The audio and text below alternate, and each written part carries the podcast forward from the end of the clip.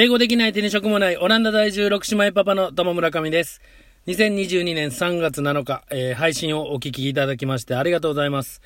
えー2016年10月に英語も喋れず仕事もゼロの状態で、えー家族を連れてオランダ移住してしまった私友村上がオランダはデルフトの、えー自宅ではなく今日もですね、えーと駐車場の地下駐車場の車の中からお送りしております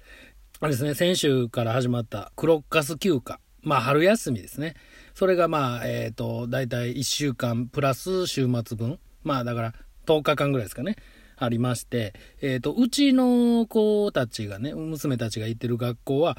今日月曜日もまで休みなんですね。まあ今日はえっ、とねえっ、とスタディーダハって言ってね。あの先生たちの研修勉強会というか研修の日みたいなのがこの月曜日に、え加わっててっていうことで月曜日まで休みで明日火曜からが、えっと学校再開なんですけどこれは地域によって学校によってねあの様々で今日から始まっているところも多いみたいなんですけどもね。まあ家にはちょっと全員娘たちがいるんで、えー車の中からお送りしています。まあ五女はね幼稚園は月曜から今日からあのスタートしたんで五女一人だけ今日はちゃんと登校あの登園したんですけども家やとねあのうるさいかなと思って車の中でということで。やっぱりこの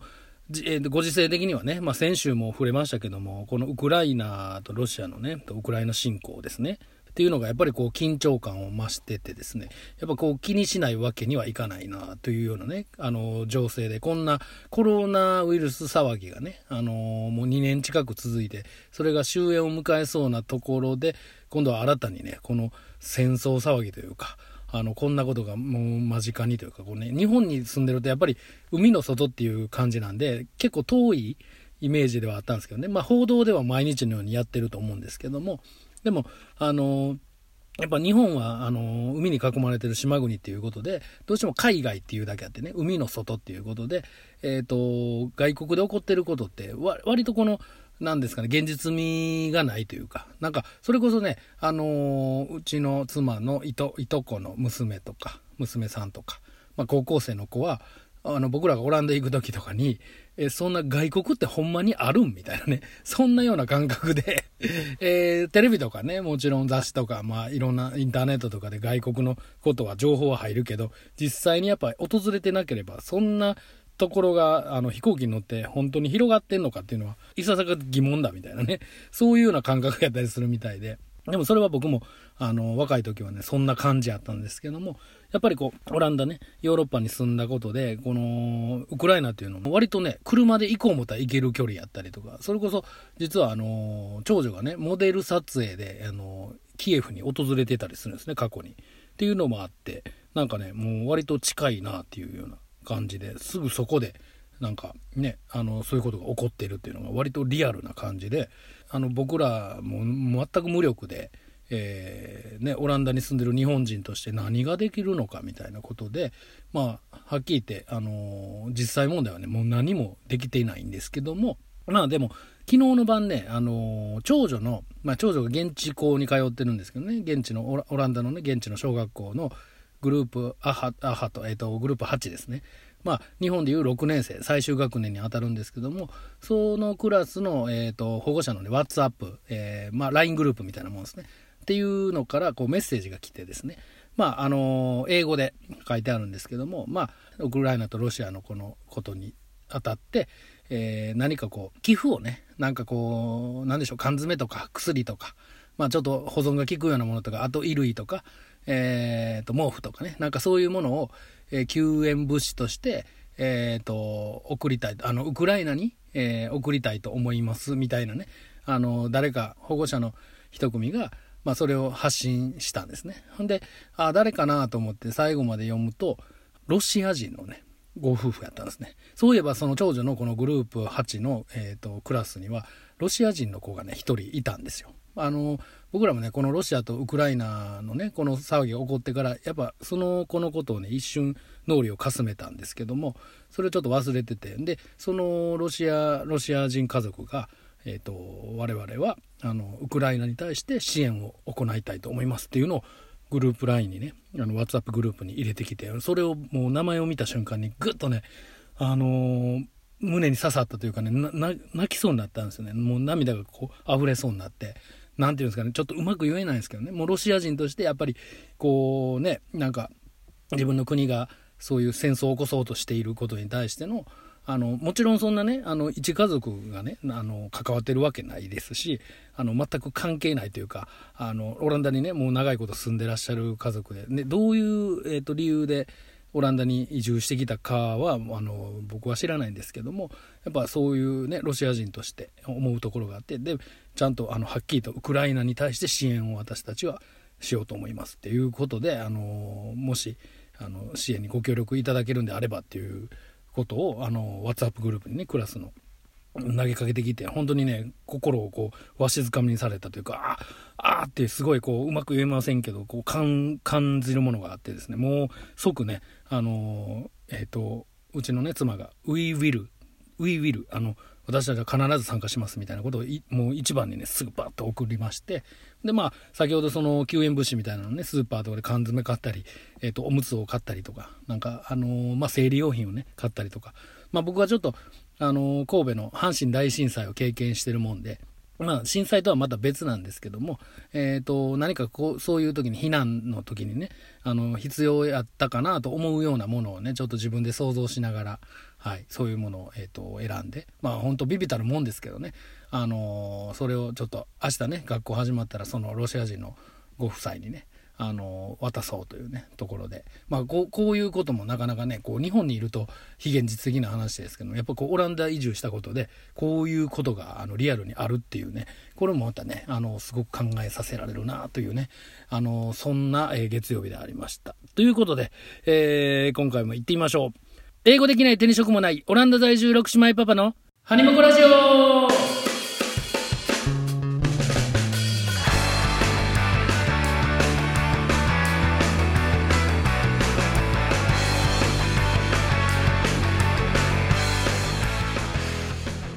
この配信はラーメンお弁当焼肉などオランダで頑張る日本食レストランの商品をお届けする日本食デリバリーサービス in オランダの提供でお送りいたします。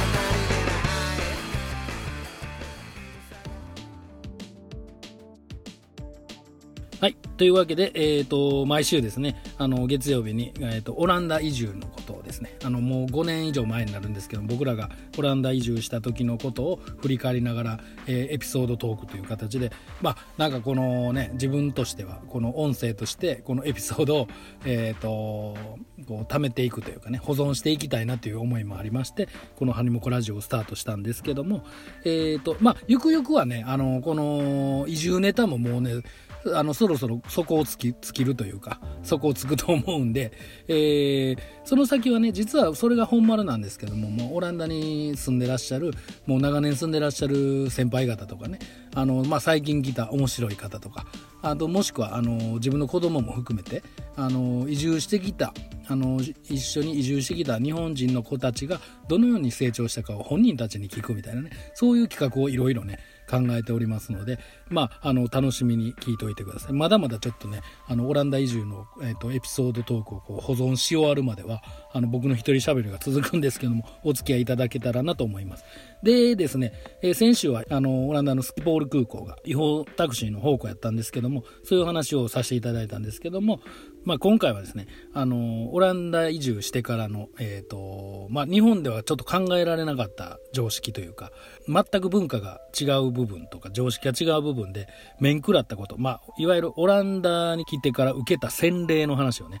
したいと思うんですけども、まあ、まずはね、あの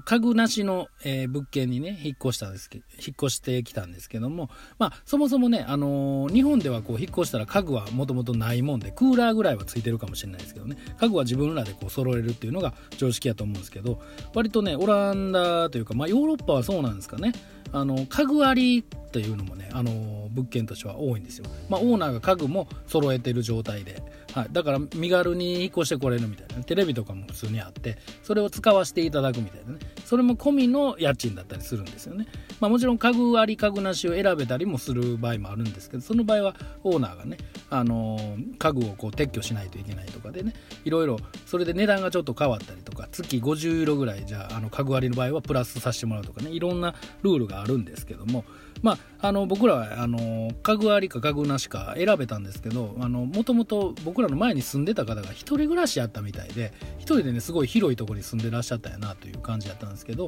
なんか1人用のなんかこう折りたたみベッドみたいなのとか、えーと、ガラステーブルみたいなね洒落たガラステーブルとかなんかそういうのがあの置きっぱなしになってたんですけどそれはもういらない言うてねなしにしてくれと。もう子供らのね子供ら専用シフトにしないといけないということで、えーと、と IKEA であの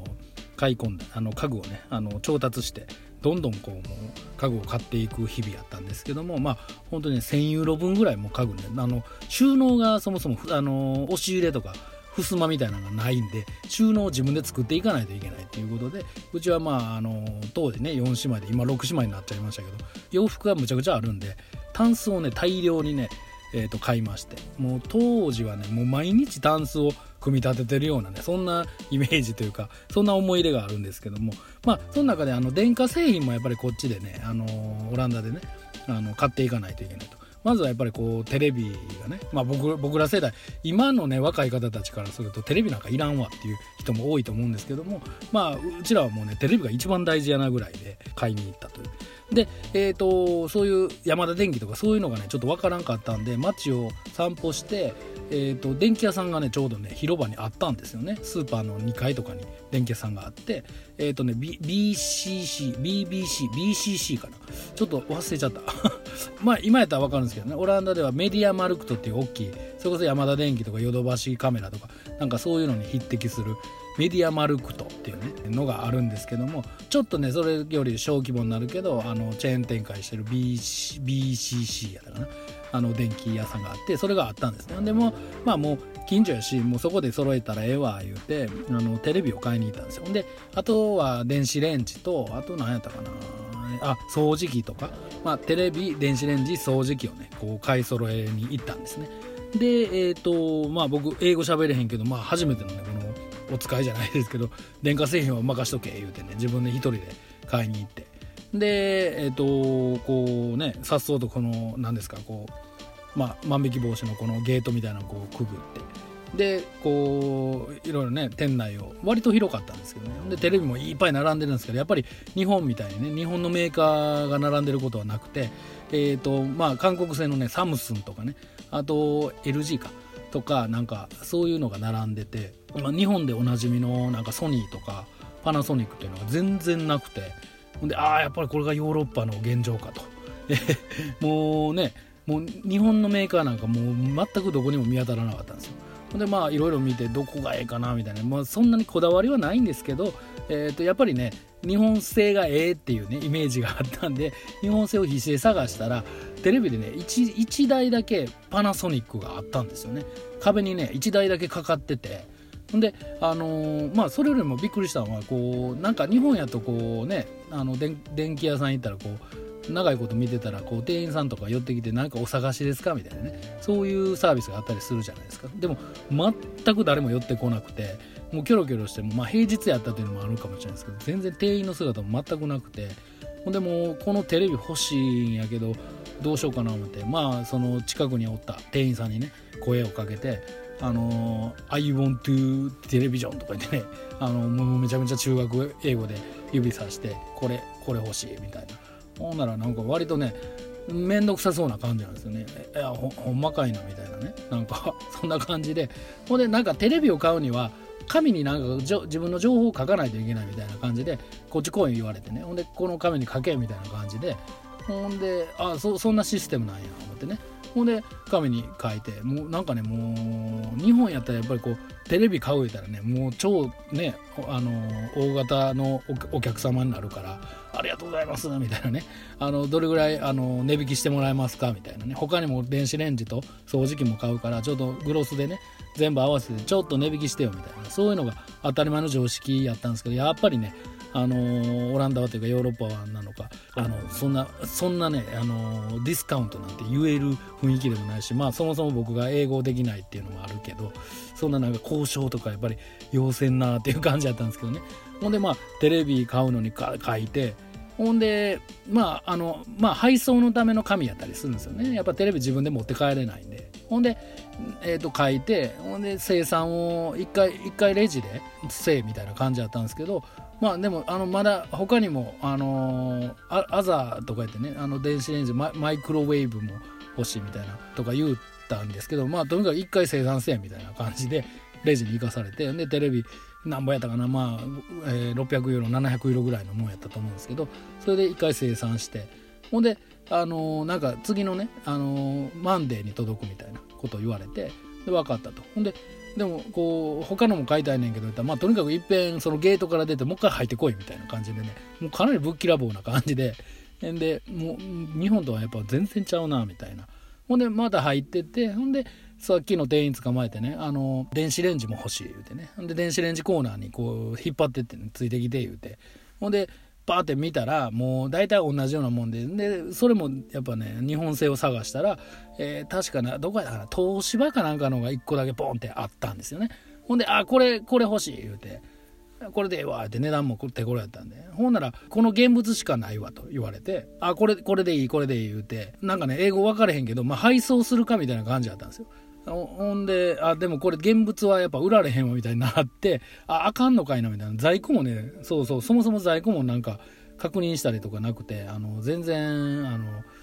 サービスがとにかく悪いなと。そういう感じだったんですね。ほんで、まあ、もうこ、これ欲しいねんけどなんて思いながら、ちょっと他も探したら、また別の東芝のがあったんで、あ、あほなもうそれでええわ、みたいなね。もうこっちにするわ、みたいなことで、でまた配送をね、あのー、テレビと一緒にね、あの月曜日になるなるわ、みたいなことで、ほんで、あのー、掃除機ね、掃除機はこう、なんでしょうね、まあ、せっかく買うんやから、ちょっとダイソンのね、ええやつを買おうと。まああのヨーロッパで買う方が日本よりちょっと安いんちゃうかなっていう感じでダイソンの、まあ、ちょうどええぐらいのね390ユーロぐらいのやつやったかな。まあそれを選んで。でここれ欲しいって言ったら、あの、あ、もう在庫ないとか言われて、え えー、言うて、もう今済ませたいのにな思って、あ、ほなもうちょっとグレードの高いね、ちょっとね、あのー、金額アップしちゃうけど、こんな、こんなこれにするわほな、これは在庫あるから OK 言うて、ほんでそれ買って、ほんでついでにね、ドライヤーも、あ、いるわ思って、ドライヤーもこれ適当にね、あのー、買うて。ほんでもう一個なんかね、あの加湿器や、加湿器。もうちっちゃい加湿器みたいなのも買って、で、あの、それはこう箱でね、あの、箱で現物をこうレジに運んだんですよもう自分で。でそこで生産してまた。日本やったらやっぱこう取ってつけますかみたいな何ていうんですか。運びやすいようにねこうなんかねあの硬い硬い紐みたいなのガチャガチャってやってあの取ってプラスチックの取っ手みたいなのをつけてくれるみたいなそういうイメージじゃないですか、まあ、それが当たり前に思ってて。ほんで3つのねあの大きな段ボールをこうあの買ったんですけどもうピッて生産終わったらありがとうみたいな感じでもう勝手に出ててくださいみたいな。えこれ取っても何もないんや 言うてね、まあ、当たり前なんですけど今やったらもうもちろん当たり前なんですけどやっぱ日本から来たてであーってなってもうダイソンのでかい掃除機とでドライヤーのあの中中ぐらいの箱とほんでまあえーと、その加湿器のちょちょっと中中途半端な箱。これ3つこうやって抱えながらこう割とね3つ抱えたらめちゃめちゃ重くてあこれどうしようでで家まで 500m ぐらいやったんですけどこれヒーヒー言いながらね自分で運んでなんやこれサービス悪いなみたいなね。あのでパナソニックのテレビ買う時もねこれあの自分でねこれメイドインジャパンやでとか言ってメイドインジャパンとか言ったら I don't know とか言われてあそんなもんかいなみたいな。そんな感じやったんですけどほんでさらにあの月曜日に作って言われてたあのテレビとね電子レンジがあの月曜日にあのちゃんと、え、トラックのドライバーから連絡があって、えーと、到着したんですね。で、まあ、ちょっと家の前が工事中とかで入ってこれないということでね。ちょちょっと離れたところに取りに来てくれ言われてね。あはいはい言うてちょうどあの家に台車がねあったんで前の住人のやつがあったんでそれを持ってあのトラックのとこ行ったんですけどほんならあのね電子レンジしかなかったんですよ、ほんで「あれテレビは?」言うてあの言うたんですけど、まあこれもね、YouTube の動画にもなってるんですけどね。で、テレビは言うたら、あの、いや、知らんよみたいなね。ドライバーが、こう、伝票とか見せて、テレビないよっていうね、ことで、えー、みたいな。テレビとあの、ね、電子レンジ買ったのに電子レンジしかない言うてテレビももうすでに払ってんねんけどみたいな感じだったんですけどいや知らんがなとあのドライバーは俺は運ぶだけの仕事で言われたもん運んでるだけですみたいなほんで「えー、テレビどうなったんやろ?」みたいなとりあえずまあもうね電子レンジだけあの台車に乗せて持って帰ってでテレビってえええええみたいになっててほんであのまあ歩いて 500m ぐらいのねところやったんでまああの電話するもね言語ができませんからとりあえずその伝票を持って、えーと、行ったんですね、まあ、その DC BCC 電気屋さんに。ほんであのレシートをさしてねテレビが来なかったみたいなこと言ったらなんかまあ店員さんがパソコンでカチャカチャって言って「あ金曜日やね」みたいな。いや、月曜やったやん、みたいなね。金曜に変更なったんかい、みたいな。その連絡も何にもないし、いや、困るな、みたいなね。あの、びっくりするわ、みたいな。日本じゃちょっと考えられへんな、みたいなことなんですけど、結局そういうのもひっくるめて、あの、まあ、オランダってこんなもんだよね、みたいな。逆に日本がもうきっちりしすぎてるんだっていうことが後からじわじわと分かってくるということなんですね。ということで前半はここまででして僕が昔やってたバンドジェムストーンの曲を聴いていただきたいと思うんですけどもこの曲はあのジェムストーンのね、あのアルバムのまあアルバム言うても1枚しか出してないんですけど、まあ、アルバムのねメイン曲というかアルバムのタイトル曲にもなってる曲で、まあ、あの歌詞の内容があのその僕らジェムストーンの4人組やったんですけどその4人を表したえーと、曲なんですけども聴いていただきたいと思います、え、ジェムストーンで「ネイチャー」そして僕の大いなる小さな景色を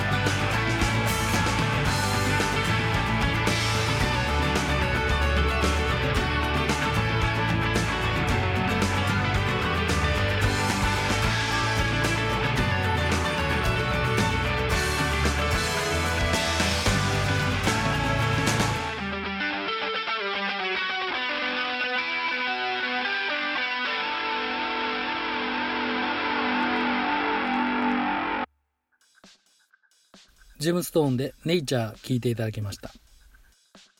この配信はラーメン、お弁当、焼肉などオランダで頑張る日本食レストランの商品をお届けする日本食デリバリーサービス in オランダの提供でお送りいたします。ということで、もうその電気屋さんでね、あのー、日本がサービスが良すぎたというね、ことをまた実感してですね。まあ、あの、もう日本しか知らんわけやから、日本がそれが当たり前になって、常識になってた中で、電化製品をたくさん買うからってこう、ありがとうございます、お客様みたいな風にね、店員さんが寄ってくるみたいな、そんな世界観は全くなくて、もうただただ、あんたが欲しいだけでしょ。こっちはその時間に売る仕事をしているだけです、みたいな。すごいドライな感じで。まあもちろん腹立つようなことはなかったんですけどね、ああ、そうやそうや、みたいなね。やっぱに日本があのすごすぎたサービスがすごすぎたんだなみたいなことで、えーとまあ、そのあのだんだんとね慣れていくんですけどもやっぱりこう来たての時はねもう分かっちゃいるけどやっぱりねあのどうしても日本の常識がこびりついててあそうなんやってこう気づかされることがすごく多いんですけども。ほんでもう随分前の配信になっちゃいましたけどいわゆる移住コーディネーターさんが、えーと、家を契約する時にあの起点を聞かしてね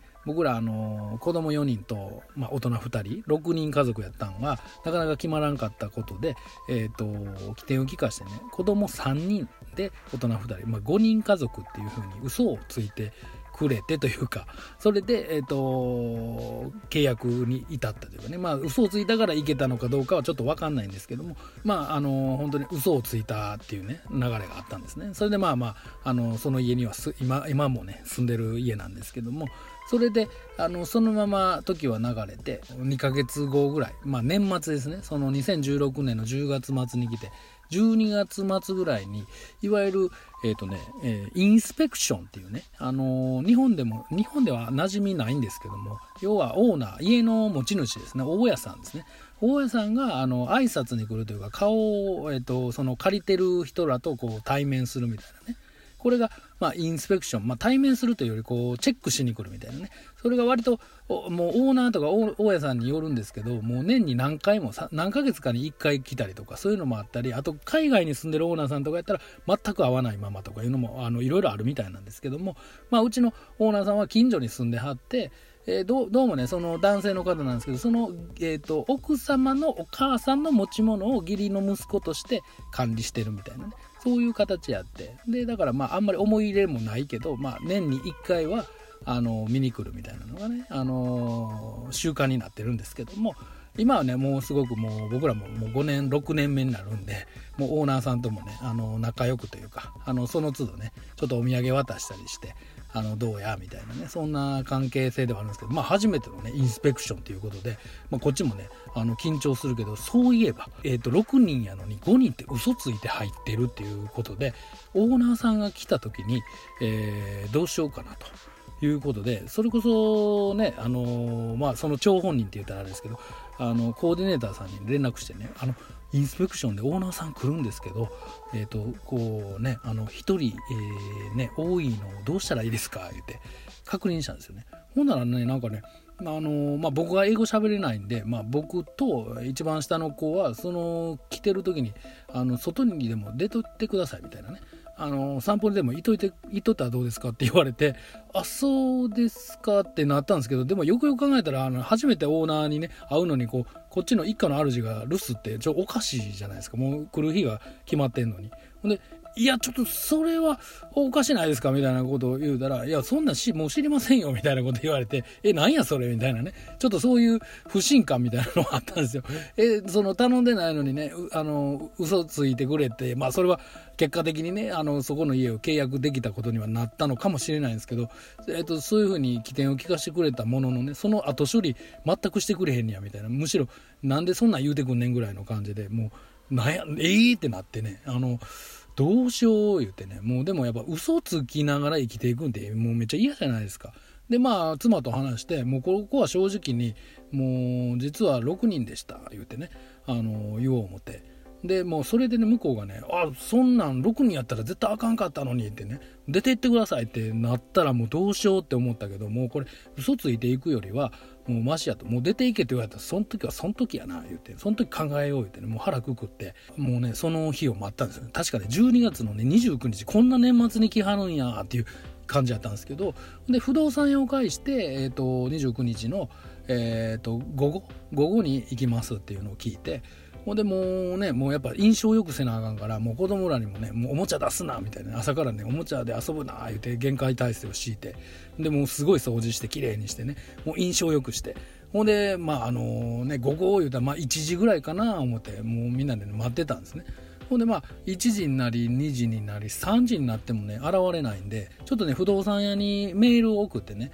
あのまだ来えへんけど何時ぐらいに来るんかなって送ったらあの不動産屋からあのまあ5時ぐらいまでに行くと思うよみたいな返しが来てほんでえそんなにあの幅があんねやみたいなね。それもまた僕らの思い込みやったしまった時間をね確認すればよかったなってねもう割と5時言うたらもう1日その午後半日無駄にしてしまったなみたいなのがあったんですけどまあまあまあとりあえず5時まで待つか言うてね。ほんで4時になり5時になりで6時になっても結局現れずにえどういうこと？ってなんかもう何の連絡もなくもうオーナーが来るはずやった。インスペクションで来るはずやったのに来なかったんですよ。ほんでもう不動産屋も変わってるから、まあ、とりあえずメールでね来なかったんやけどっていうのをかあの送って。で翌日に不動産屋が朝ねメール返してきてあなんか確認したら行けなくなったらしいわみたいな。帰ってきてえちょっと待ってくれよと。行けなくなったじゃねえわみたいな。僕ら29日12月29日って貴重な1日をね。まあ午前中は掃除に当てたとしてもうその午後ずっと家から出ずにオーナー待ってたのにどういうことやねんみたいな。割とね怒りが湧いてきてこれありえへんやろ人としてみたいなね。いくら文化の違いとはどういうことやねんみたいな感じで、えーと、不動産やからあ今度はあのリスケでね、あのー、31日って言うてくるけどどう？って言われてまあ別にどこも行くとこもないし大晦日やのになとか思いながらねまあでもそれもあのこっちの常識としては日本は大晦日って言ったら師走言うてねめちゃくちゃ忙しくてそんなそんななんか人に会うアポみたいなんてあんまり考えにくいんですけどこっちはまあ割と平日やったりするらしくてあのただの平日まあただ年末なだけみたいな、あの年最後の日だったっけみたいなそんな感じで、えーと、後からねそれは分かるんですけどまあまあでも31日でも分かりました。ただあの時間はちゃんと決めましょうっていうねあの決めてくださいっていうふうに送ったんですね。ほんなら、えーと、朝のね10時半に行くわってなってほんで分かりました。あのもし遅れる場合は必ず電話いただけますか？言うてね、あのー、うちの奥さんの電話番号も添えて不動産屋に送って。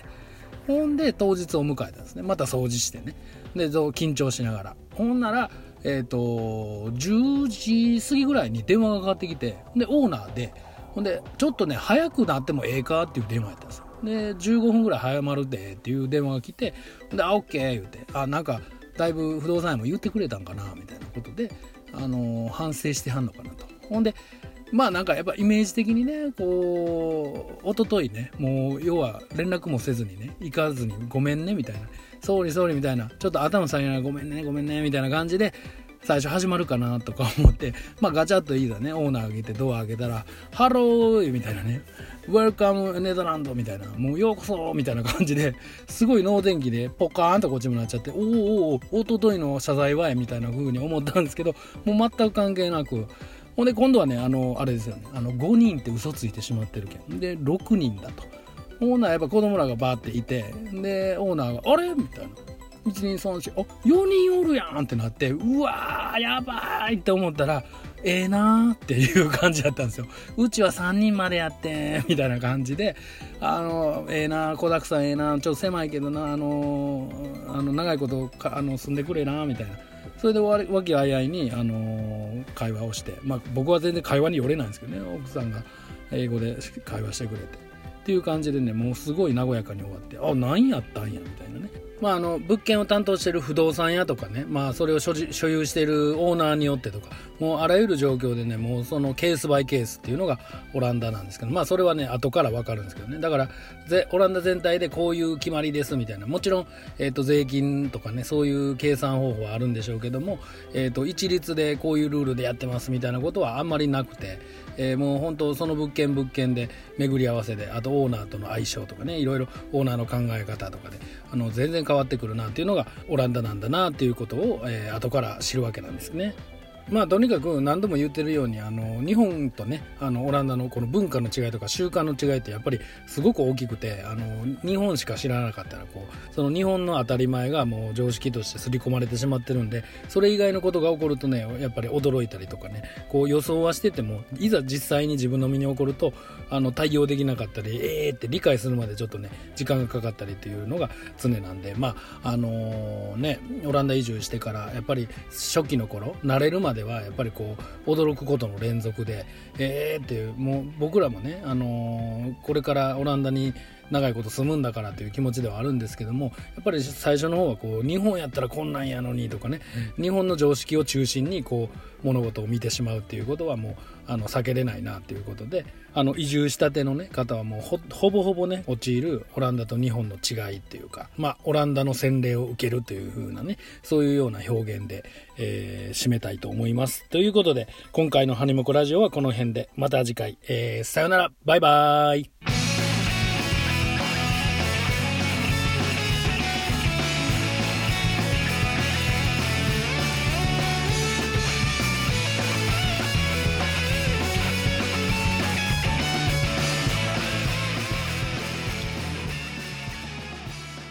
この配信はラーメンお弁当焼肉などオランダで頑張る日本食レストランの商品をお届けする日本食デリバリーサービス in オランダの提供でお送りいたしました。